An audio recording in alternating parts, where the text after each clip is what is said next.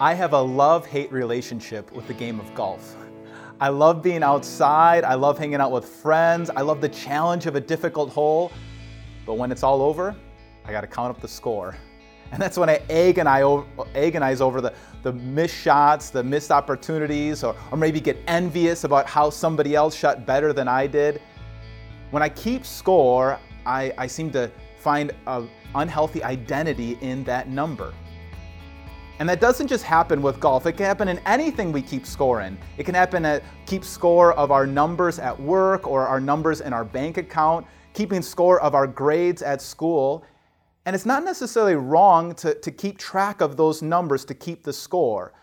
But it becomes unhealthy when we make that our identity, when we identify too strongly with those numbers.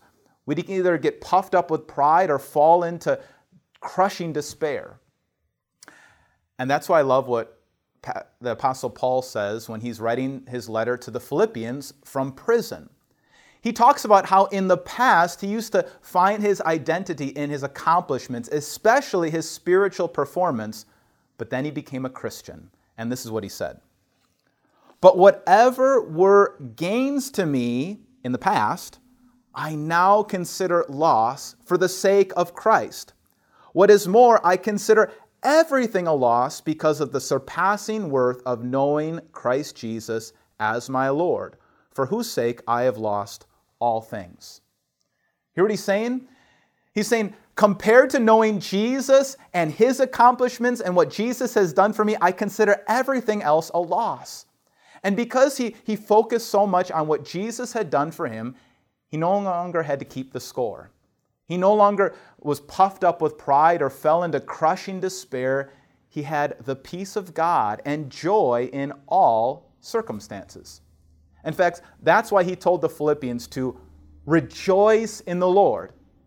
And, and when they would rejoice in the Lord, that would be a safeguard over their heart, keeping them from those unwanted feelings of pride or despair.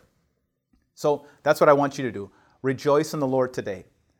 Rejoice in the Lord uh, no matter what's going on in your life. Rejoice in the spiritual blessings that you have in Christ. And when you are rejoicing in the Lord, you won't get puffed up with pride or fall into despair. Let's pray. Lord God, there's all sorts of things that I could keep track of today.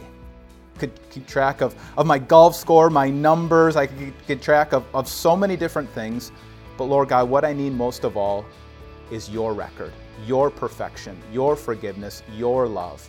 And when you give me your perfection, I won't fall into pride or despair. Amen.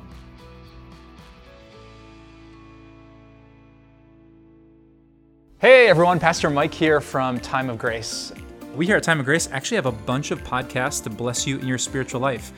Uh, Dr. Bruce Becker just launched a new podcast called Bible Threads. He's exploring right now the grand ands of the Bible. Uh, I'm super intrigued by it, so I hope you can check that out. And our friend Alb, uh, Amber Albee Swenson, almost messed up your name out there, Amber. she has a great podcast called Little Things that I've actually been listening to for years.